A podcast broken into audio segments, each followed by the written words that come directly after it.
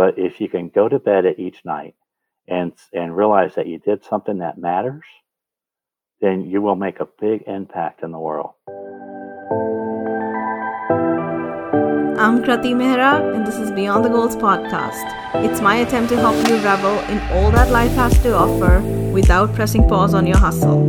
We learn how to create healthier relationships, healthier lifestyle, a career that brings us true joy, and a life that satisfies us on every level. Forget the conventional ideas of success and happiness because we're going to live a life of value and create an impact that speaks to our place in the world. So let's get started. Do what you love and you never have to work a day in your life. We've all had a mentor, professor, counselor, parent who has shared this piece of advice. But can we really choose a career based on what we love? A career that's going to determine the quality of our life? Or should we choose something we're actually good at? Because let's face it, passion is not always accompanied by talent. Talent has to be nurtured and developed. Passion also doesn't guarantee success even if you're good at what you do. So, do we instead choose something that we're actually good at? Or should your decision be guided by something else entirely? Maybe whatever pays the best? I'm sure money and prospects also matter when we're choosing profession. There's a reason so many of us pursue our passion as a side hustle while working at a job that can help us pay the bills. There's a lot that goes into this decision because passion, purpose, skill, practicality, all of these elements influence the career path we choose for ourselves. But which factor should be prioritized over the other? That's what we're going to find out in today's episode with our guest, Mark Villareal, who is a business coach, consultant, and a three time international best-selling author with eight published books. Mark has spent 35 years in corporate America with 21 years at the C level, reporting to the CEO or president. He's passionate about leadership and soft skills in addition to helping individuals develop for long term success basically the perfect guy for today's conversation. He has shared his wisdom on several platforms, and today he's going to help you decide how best to choose the right career path. And once you are in the right place, how best to cultivate that position, build on it, and make an impact in your chosen field. So let's get to it. There's a whole um, sort of group of people who believe that you should follow your passion but then there are all these other people who think that there's a lot more to uh, a career decision than just your passion. So I would love sure. to where you come down on that. Well, I mean, here's when you say follow your passion, I think where some of the uh, roadblocks come is understanding what your passion really is. Because, uh, and I'll use my uh, uh, one of my daughters for example, where she believed she was following her passion, went and and uh, gained a degree and then couldn't get work in that degree and then went back and gained another degree following her passion. And then she really took a step back to assess what her passion really was and now she is following her passion. She's 40 years old but she's uh, in medical school and doing very well. And uh, so it took her time to assess what her passion is. Okay. So some sometimes i would say there's a misperception uh, I even recognize this in our youngest son, and he's 26 now, just graduated neurology at the University of Texas. To uh, his perception was passion of where can I make money, you know. So he put the wrong things in different orders, and this is why in my books uh, I speak about. In fact, one of my books is Mission, Vision, and Values. Uh, yeah, so I'm a, I'm a big uh, supporter of really identifying what are your personal mission, vision, and values. And this is exactly what uh, a script for aspiring women leaders, what I teach them to do, because uh, I call that uh, define what you will live by. In other words, so if you don't know what you will live by, what you will stand on, meaning uh, my, my mother used to tell me, and you know, one of my books is uh, Leadership Lessons for Mom. So I quote my mom. I quote my mom a lot. So but she would always say values are what you live by. You need to live them daily. But principles are what you stand on, meaning uh, a lot of people use those terms interchangeably, where if a value uh, only becomes a principle is if it's automatic. If you know you say your values integrity or an ethics, and we're in the same room, and you leave your chair and there's five dollars underneath it, and I just put it in my pocket, I'm lying about my value and it didn't become a principle. So principles are your values in action. And Uh, so I actually, when I work with people, advise them just take a step back and define who you are first. What it, what are the values that you say you will always live by, always make your decisions by, and your decisions are who are your friends, who where do you want to work, what type of career will you have, uh, who will be your your spouse, you know, uh, Right. you know, all all those things uh, are are your values, and then then what is your mission? Because uh, your personal mission, companies and organizations, and I work with them all the time on building their mission statement and their values and their vision. But even personally, your personal mission uh, statement will define why you exist. Right. So once you define your mission statement and your values and principles, then we can say, are you good with these? Are you going to live by them? Because then we'll start working on what what you will live for, which are what are your goals and objectives. So let's define what are your skills, what are your knowledge, where you need to grow, uh, uh, you know, and and how we're going to get you there. I believe that when you do those two things, then you help define what you're going to do for your your career, uh, or, or and you will have better success. And I've seen it with those I work for, you know, that that that, that I, I serve, you know, and um, it, it's uh, as we do those messages, because you know, once again, it's define what you will live by, and then define what you will live for. Uh, when you look for an employer, and I talk about this in the millennial factor as well, is look at their mission statement, uh, look look at their values and principles, and do they align with yours? Many mistakes people make is, and sometimes it's out of need. So sometimes you know it's necessary. I need a job. I got to pay my bills, but uh, they take uh, employment where they know that the values of the organization and the mission statement do not align with their own. Advise uh, all organizations that uh, you need to hire people who align with your culture, and that starts with your mission, uh, vision, and your values. And there's ways to do that before you hire them, uh, before you know, uh, on how you post for opportunities, to how you interview them, uh, to what how you communicate on day one when you've hired them, and then how you manage them moving forward uh, each step of the way. Doesn't mean you won't will not ever hire the wrong people. Well, we, we do all the time. But when you have the right culture and you hire one wrong person, everyone else recognizes and they stick out like a sore thumb, and it, you're able to take action and weed them out quickly. This it, they're just not a fit. It's, it stands out because everyone is protective of the culture. So, so hopefully that answers your question a little bit there.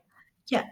Uh, but speaking from the employee's perspective, like if you lack clarity around your own uh, mission, around your own goals and principles and values, then uh, if you show up for an interview, the employer is not gonna. That's not the employer's job to figure out what you need, right? That's that should be our job, and this is especially true for millennials that they lack clarity and they label, uh, they put the label of passion on whatever I think makes their life a little bit easier.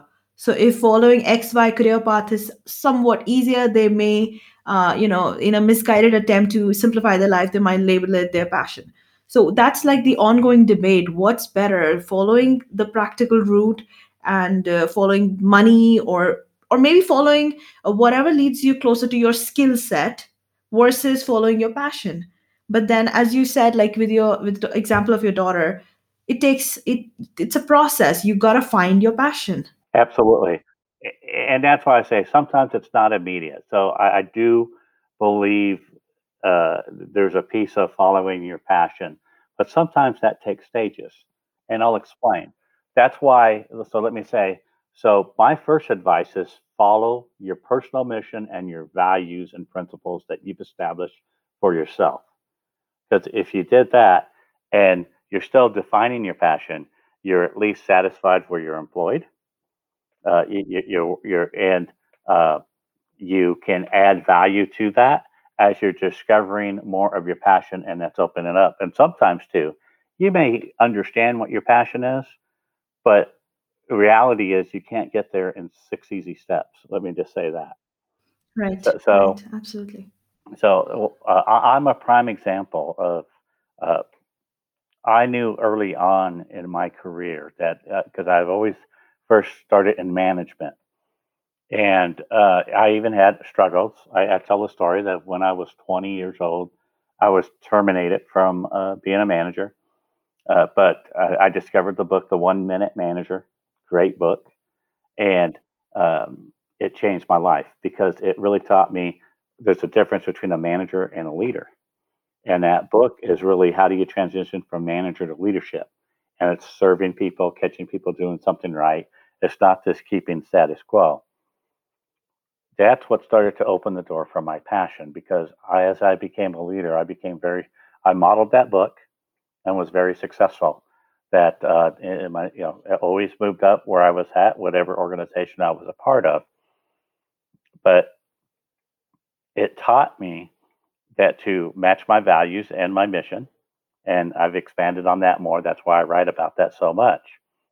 That I've I from that point I enjoyed. I was selective on where I applied, who I worked for, uh, stood on my values and principles, uh, made sure that I worked for organizations that were transparent, that were what I call first team. First teams mean that I have, uh, they will be open to my opinions and feedback, even when I disagree.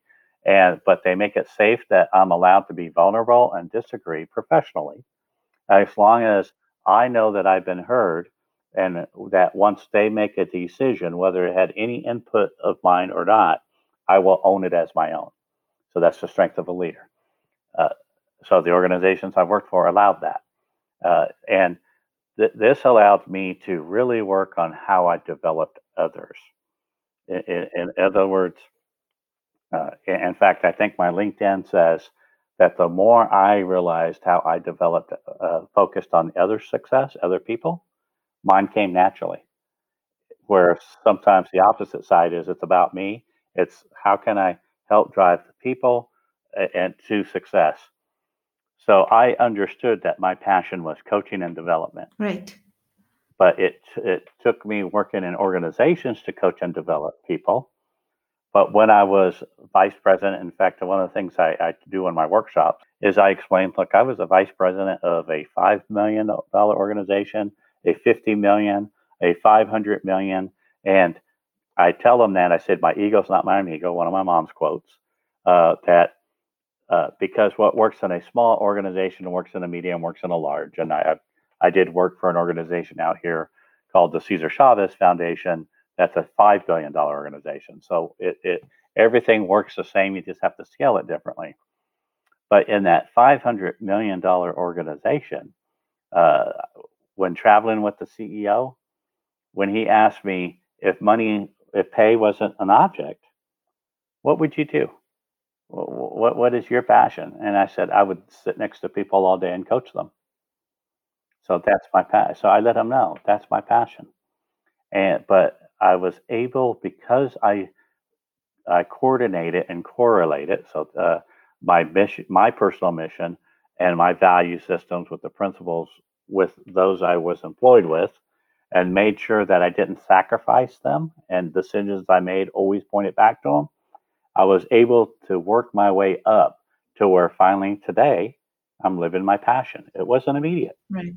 I was able to learn and and develop more of my passion through the years, but eventually it's like, well, now I'm gonna uh, move out of the business industry. I was in corporate America for 35 years, uh, but and uh, part owner in one of the uh, one of the businesses that you know, as I sell my interest, and this is what I'm going to do. And obviously, you know, uh, written many books, but uh, you know, some people need to realize if I, uh, what are my mission and my values first, right? And I need to align with those. And so, uh, by uh, your values and the principles, what that brings is con- contentment and happiness, uh, and that can lead into your passion. So, right. Yep. Okay. So identifying, having a very clear idea of what your values are, what your objectives are, what you're willing to live for, right. and then following that path, and hopefully it will lead you to your passions eventually. Um, but then where does skill set come into it like a lot of people uh, maybe in, when you're a student you realize you have a natural flair for something Sure. like you are just better at maths but maths is not where your interest lies so then it uh, now i know that a lot of entrepreneurs would advise people follow your skills. And as when you follow your skills and you keep getting better and better and better at that field that field will become your passion. I know that some people have uh, like made their own career an example of that statement but again uh, that's not to advise a high school kid or a college kid. That may not sound like the the most interesting or the most sort of the, best advice for them they may not be so as inclined to follow that advice You bring up a great example. So one of the things in my teachings and you know, within the books as well is to identify your skill sets, uh, your and your traits, uh, a- and I, I have assessments that do that. So it goes through e- each of them to help identify. And it's not only skill sets of am I good at math and those type of things, but uh, what are my leadership traits? And, and and and I like to do leadership traits, no matter whether you're a leader or not. You know, uh, I, I I always explain that uh, if you're a high school student, uh, you can have leadership skills. You, you know, when you're in a business, you don't have to be a manager to be a leader. So, uh, and, and I can tell you that uh, leadership skills, though, can take you more places than not having them. So, this is why it's important to identify them. So, as you identify that in your skill sets, then um, we do a thing of identify the qualities that come from the skill sets because uh, I will disagree with if you're great in math and then follow that and you enjoy it because I'm great in math. So okay, so you're speaking to someone that uh, it, was math was easy to me. It is to my son as well. It, but the qualities of math brought about logic and reason and critic and critical thinking. So if you start pulling out, and I always say list three qualities of something that you're real good at. Okay. Then it's like how can i work with those qualities then to identify my passion? Because then when i'm working and once i again when i start really in my passion is love watching people develop then my logic is what hap- is to explain and put plans together on why it works the reasoning is to understand then uh, what motivates them right and the critical thinking is how can i work uh, overcoming not only my hurdles but their hurdles. You know, uh, early in my career, I had the natural gift of what was called a turnaround specialist, meaning uh, I could go into a struggling organization, identify what needed turning around, and work on turning it around. I never, it was never marked it to, hey, Mark did all this.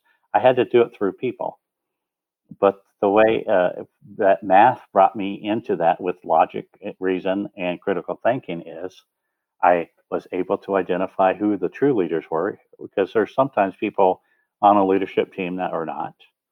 And many times there's people on the staff members that are, that might be future leaders of the organization as well. Uh, then it's how do I teach critical thinking and problem solving to them?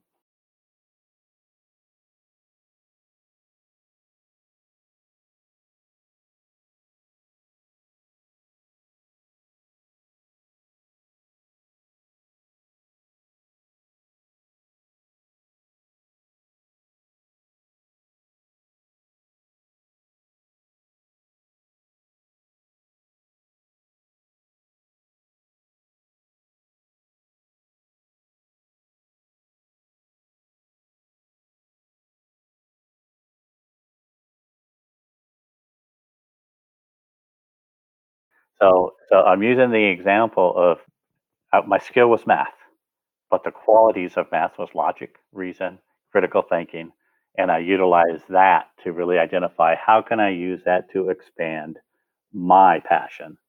One of the uh, other skills I have is communication. So once again, what are- were some of the qualities of someone with good communication skills? Well, influence, right? Persuasion, right? And negotiation. So each time you say, so uh, communication. So what I mean, what what can I do if I followed my passion on communication? instead of now I have the math that brought logic and reason, but I have the ability to persuade and to influence, right? And, and John Maxwell, who a uh, fellow author, uh, fantastic on servant leadership, says leadership in one word is influence. How do you influence and make an impact with people? Uh, so I started streamlining those qualities and said, if in my heart I believe my passion is this, but do the qualities of I have from my skill sets align with that? And and that's what I was able to show. Does does that help? Yes, yes, that's actually a great idea. So if you're really good at something and but that's not like the direct area of our interest, then we can figure out what qualities uh, that skill is suggestive of and then build something on those qualities instead of building directly on that particular skill. I think that's really helpful. But this uh, brings up another question I have, and I ask a lot of my guests on the show this. Um, but in a professional capacity, when it comes to your career path, you uh, have very clearly told me that our values, our uh, principles matter, our goals matter, our mission statement matters, and the qualities that our skills suggest we have matters. How do we assess all of this when you're making key decisions in your career? Is there like a process you can follow? Is there like a way to evaluate yourself to assess all of these, like all of these factors? Well, well, there are assessments out there. I, I, I mean, I I do have them in my book, A Script for Aspiring Women Leaders. And in fact, uh, uh, one of the top reviews on it say this isn't just for women, men could use this too. But um, to take a step back, my mom always told me that because uh, she was real big on character, you know, and she would say, always find good mentors, no matter uh, how high you grow. So with everything that I provide and others provide as well, there's there's other great tools out there that do the same thing that mine do. But mine, uh, I will say, I try to break it down to where it's simplified without overthinking. So, you know, and it masters on each other. Each step masters on it. But the dangers of sometimes evaluating yourself without any checkpoints is you'll answer it the way you want to hear it or Yeah. perceive it. Yeah.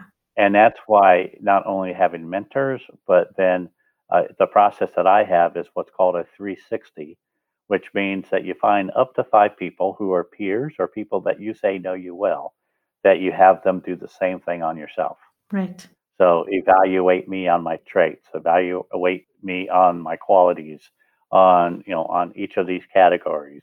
Um, give me examples, you know, of you know whether it's it's personal or professional, and so whether you know have at least one strong mentor, but I always suggest always seek more.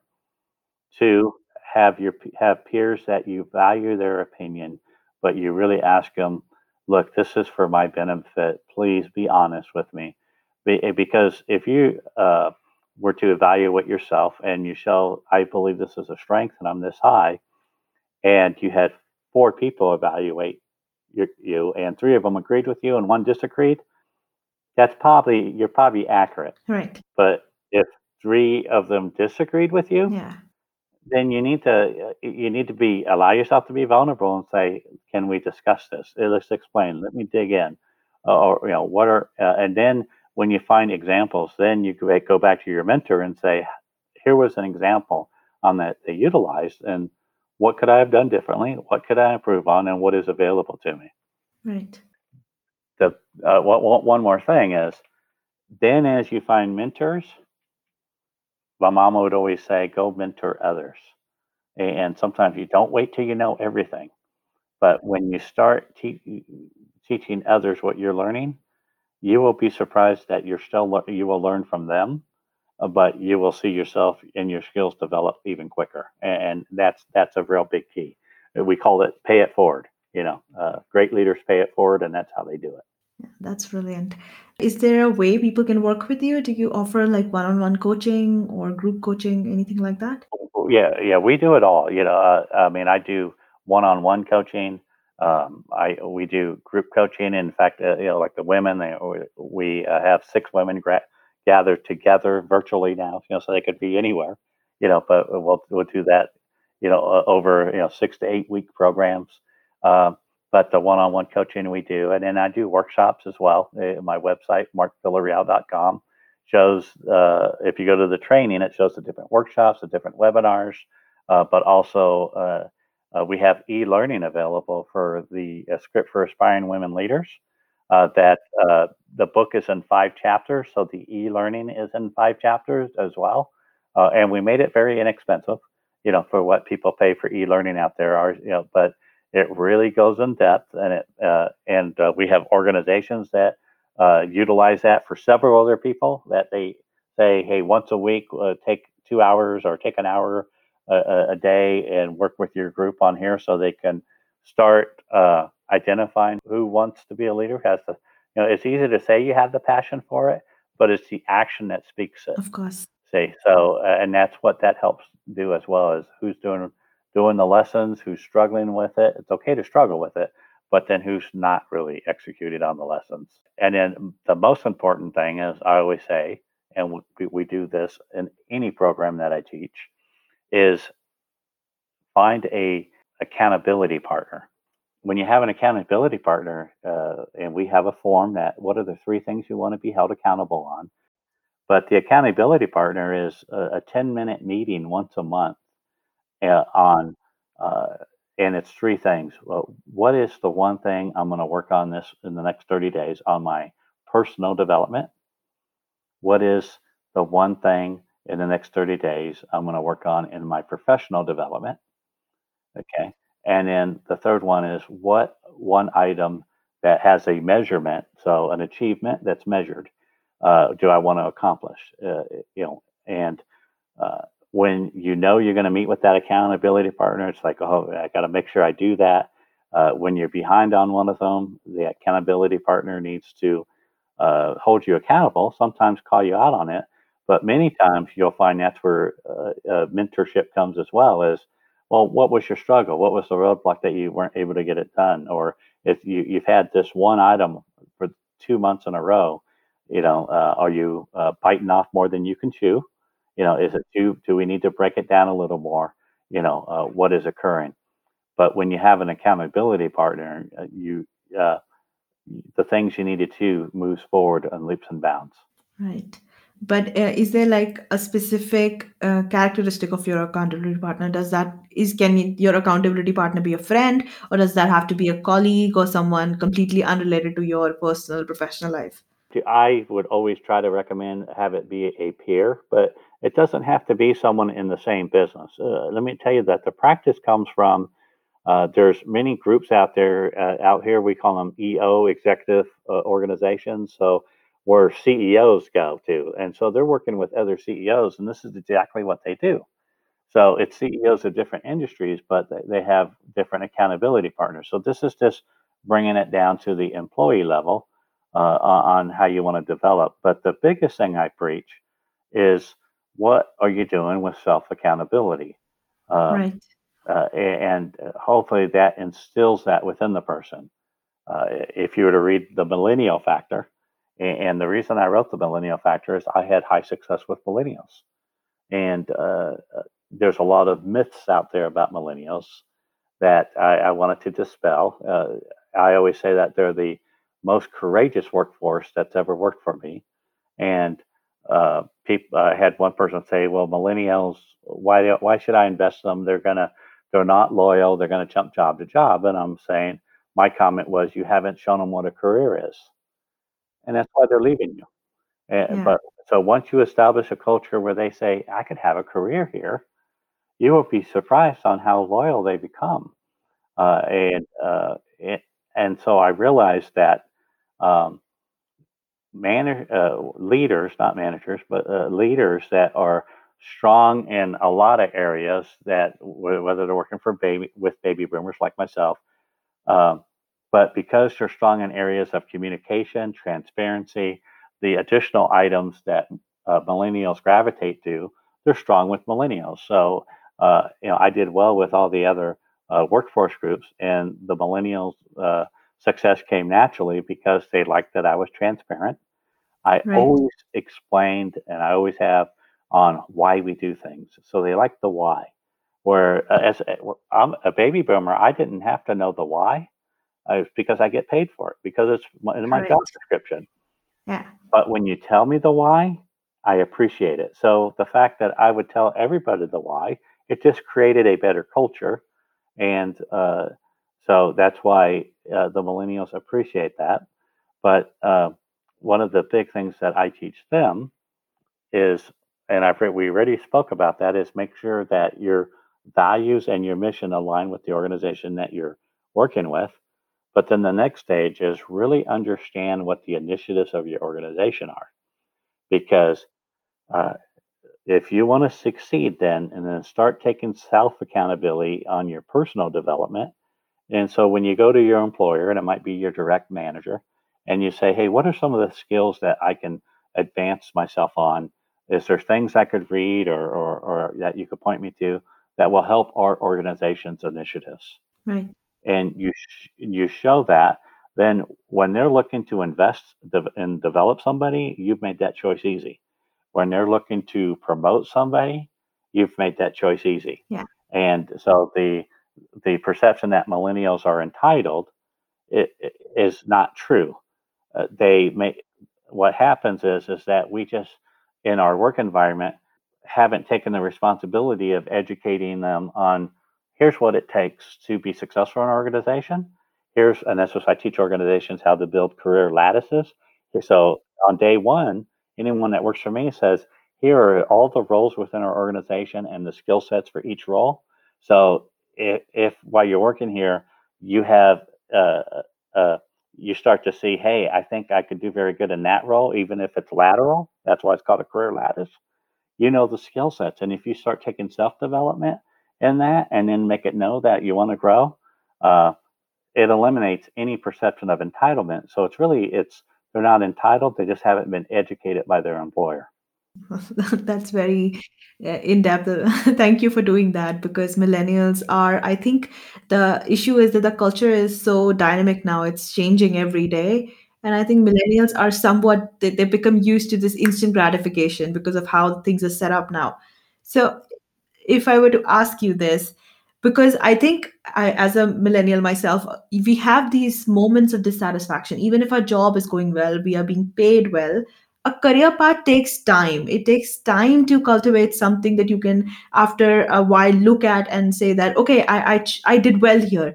But when you have, when monotony sets in, when you're sick and tired of that nine to five, nine to five routine, in those moments of dissatisfaction, what factors should we consider when we are evaluating our choices, when we are looking at a career and wondering whether we are making the right choices or whether we need like a completely different uh, routine, a completely different field, or evaluating it for whether we're in the right place or not? What factors should we consider?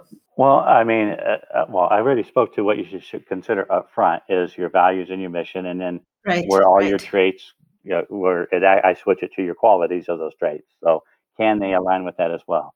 But uh, you bring up a good point because in all things I teach, I always teach that there's an evaluation time frame. You know, so if you're doing your action plan, then you go back and evaluate how am I doing on my action plan. If you're making decisions or solving problems, how did I work on solving that problem? Does it point back to our my value system? Uh, so one of the things that I used to always have hanging up in my office was a big baseball diamond, and I did that because I wanted it visible. I wanted people to ask about it, but it was how do you critical think through any situation? So if you're working and you're not say, I don't know if it's moving as quick as I like. I'm not sure if I'm happy as much. Uh, the baseball diamond taught it this way because in baseball, home plate is where you start and if you're and if you go around the bases, home plate is where you finished.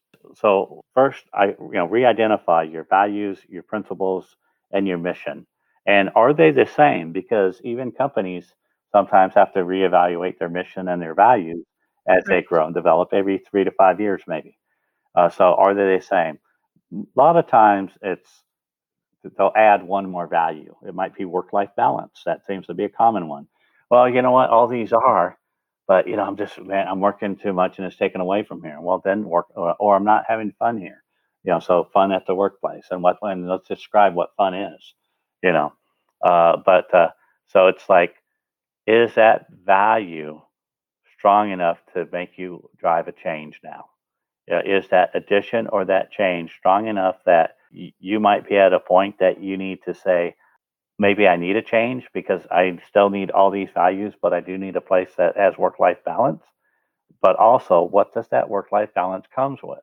Identify if add, by adding that work life balance, if it's going to hinder how fast you grow, Okay. because that should weigh in your decision. Everything's a weight, you know. Uh, Right, of course. Because then come back and then evaluate that uh, hopefully uh, within the organization I, I'm with, maybe I could bring this issue up. They allow me to be vulnerable. Hey, I'm having some concerns about work life balance. I need a, need a little more balance here and, and see what their response is. And uh, I can tell you that uh, as uh, as I've coached, and this is kind of life coaching, three of the four people, so 75% of the people that go and address this with their current employer are surprised by the responses in their favor. Yeah. So, so that is my advice of, okay, I'm here. I'm not sure. How do I address it? And I always tell people you have to address it. I, I have a saying, well, it's my mom's confrontation is a benefit, meaning uh, don't be confrontational. It means if you have a situation, confront it because it will always be there until you get to the other side. And and uh, and, and to remember that. Uh, the, the the best advice I have for everybody is, no matter what, you're going to have ups and downs. You know, look at our society today with COVID and everything. I mean, that's something that no one could have predicted. Uh, Yeah. but you have to define what drives you and and uh, what you appreciate and start keeping a, a list a journal put it on your wall uh, just like you should have your goals on the wall. If you want to take a trip to uh, uh, italy put a picture of italy up. But uh, you know my mom uh, had the statement of remember what it feels like when you're on that mountaintop because your life will be lived in the valleys. But because you remember what each time that you get to that mountaintop it will make you want to get back there. It'll drive your ambition. Yeah it will build your passion and that's where your passion should come from. And uh, uh, a lot of times we uh, think that we're owed the mountaintops uh, and we're not. You owe the mountaintop. You owe it to the mountaintop to get back there. So Yeah. yep yep. That's beautiful. So maybe in moments of dissatisfaction, we can evaluate what's keeping us there against what's driving us away. And before we throw in the towel, maybe we can explore the current situation for solutions that are more in keeping with where we are at right and try and find solutions with the people we're already working with and do it with gratitude and humility. Maybe absolutely that would, Well, I love the word yeah, humility. My, my mom used to always tell me humility is a strength, not a weakness. You know, uh, but I've seen people that left an employer because it's like, well, we started to fill this, and then they're not happy where they're at. And then their prior employer finds out why they left, and like, well, why didn't they say something? Uh, we really like Jimmy here. Uh, I don't know if we could have done what he asked, but we certainly w- would have explored it. Because to an employer too, first of all, if you're doing those other things I advise you on, uh, taking self accountability, asking the employer what are things I can learn that will help our organization, uh, it, it costs them money to lose you. Uh, it, it- yeah, and to hire someone else and retrain you, and hopefully they'll be uh, an employee just like you. you know, uh, so it's like uh, any smart empl- employer is going to realize that. So that makes sense. Uh, now, I know that you you told us about your programs, how you can help people, uh, how they can approach you for help. But if somebody is not at that stage and somebody wants to independently explore these areas, are there any books you recommend or any podcasts you recommend that people can uh, use to learn more about these uh, these areas? Well, well, there's several. You know, obviously podcasts like like your yours here as well. Uh, One Minute Manager is a book, whether you're in management or not. Uh, Shortcuts Get You Lost is the first book I, I wrote, and so it's a mindset of culture. You know, uh, obviously, if you're a millennial or uh, you employ a millennials, because the millennial factor uh, goes uh, advises employers and the millennials and then uh, a script for aspiring women leaders obviously is for women who as- aspire. But um, there's other great books out there. Seven Habits of Highly Effective People, written by Stephen Covey. I'm a big habits person, and I speak about it all the time. Hope, I wish I had better habits of eating healthier, but it uh, that's a you know true you know sign of you know what your habits have. It's what the results you have. The uh, you know there's other books depending on on which ones that you would go to, but um, I, I would also uh, suggest uh, there's a uh, you could sign up for Minute with Maxwell. Uh, John Maxwell has where it says daily and it's free, but you get a 60 second video of him speaking about something, and it's very uh, inspiring uh, as well. Uh, and then on my website, I, you can find my YouTube channel where I have uh, short videos, but I have also quick e learnings that are free, that are 10 to 15 minutes on whatever the subject matter is. Uh, that, yeah, so they can see the flavor on how I do things as well. And, and there's one more uh, because uh, you probably have some, whether they're young or whether they're older, people that want to be entrepreneurs. I want to be an entrepreneur. And they may not understand that concept, but Jeff Jeff Hoffman, uh, who was one of the co-founders of Priceline, uh, he has a, a, a TED talk out there, 12 minutes long. I would suggest that any person that wants to be an entrepreneur listen to his TED talk because he talks about the three steps of how to be a successful entrepreneur. Uh, and I can tell you, it cuts to the chase and it saves time, and it's real simplified. And so I'll make sure to share the links to each and every one of these resources. Now, for my final question that I ask every guest, uh, considering you know how busy people are these days, you know they tend to ignore a lot of the advice that you give them. So, if considering that, what would be the one tip you would give uh, to the listeners that could enhance the quality of their life? Yeah, naturally, you say that, and I think of my mom, and it's one of the one of the stories I tell in my book, Leadership Lessons from Mom, where um, I, I, I, have a few boys, so I would drop them off to her, and because I would run and, and do something else, you know. And she she loved, you know, obviously all her grandkids. But one day she stopped me and she says, you know, uh, it's Hispanic mother, so it's Marcos Antonio. She speak in Spanish, you know, the, my first and middle name is Spanish, which means she wanted to get my attention. But uh, she's like, uh, you need to start recognizing what you have in front of you, and you need to do something that matters today with them. And in life, you need to slow up and always recognize what's in front of you, and whether it's other people, people you're responsible for, people you can help. But if you can go to bed at each night and and realize that you did something that matters, then you will make a big impact in the world. Because it's each day that you have to ask that question instead of letting things get by you, thinking that there's tomorrow to do it. Uh, because eventually you'll be surprised how quickly a week and a month and a year goes. That uh, each time. And she reminded me of that as well when I had a friend pass away in high school. Uh, that um, I always thought there was time to be a. Uh, he wanted to be a closer friend, and I never had time for him. You know, so I'm, I'm being a little vulnerable here. And it was, you know, I so it was still one of those reminders of had, had you know you need to do something that matters. Life's not always about you; it's about others. And and the more that you realize that, do something that matters, pay it forward. You will realize how blessed your life is. So uh, my advice to everybody is, can you ask yourself at the end of each day, did you do something that matters today? Or did you just get caught up in the hustle and bustle of everything else?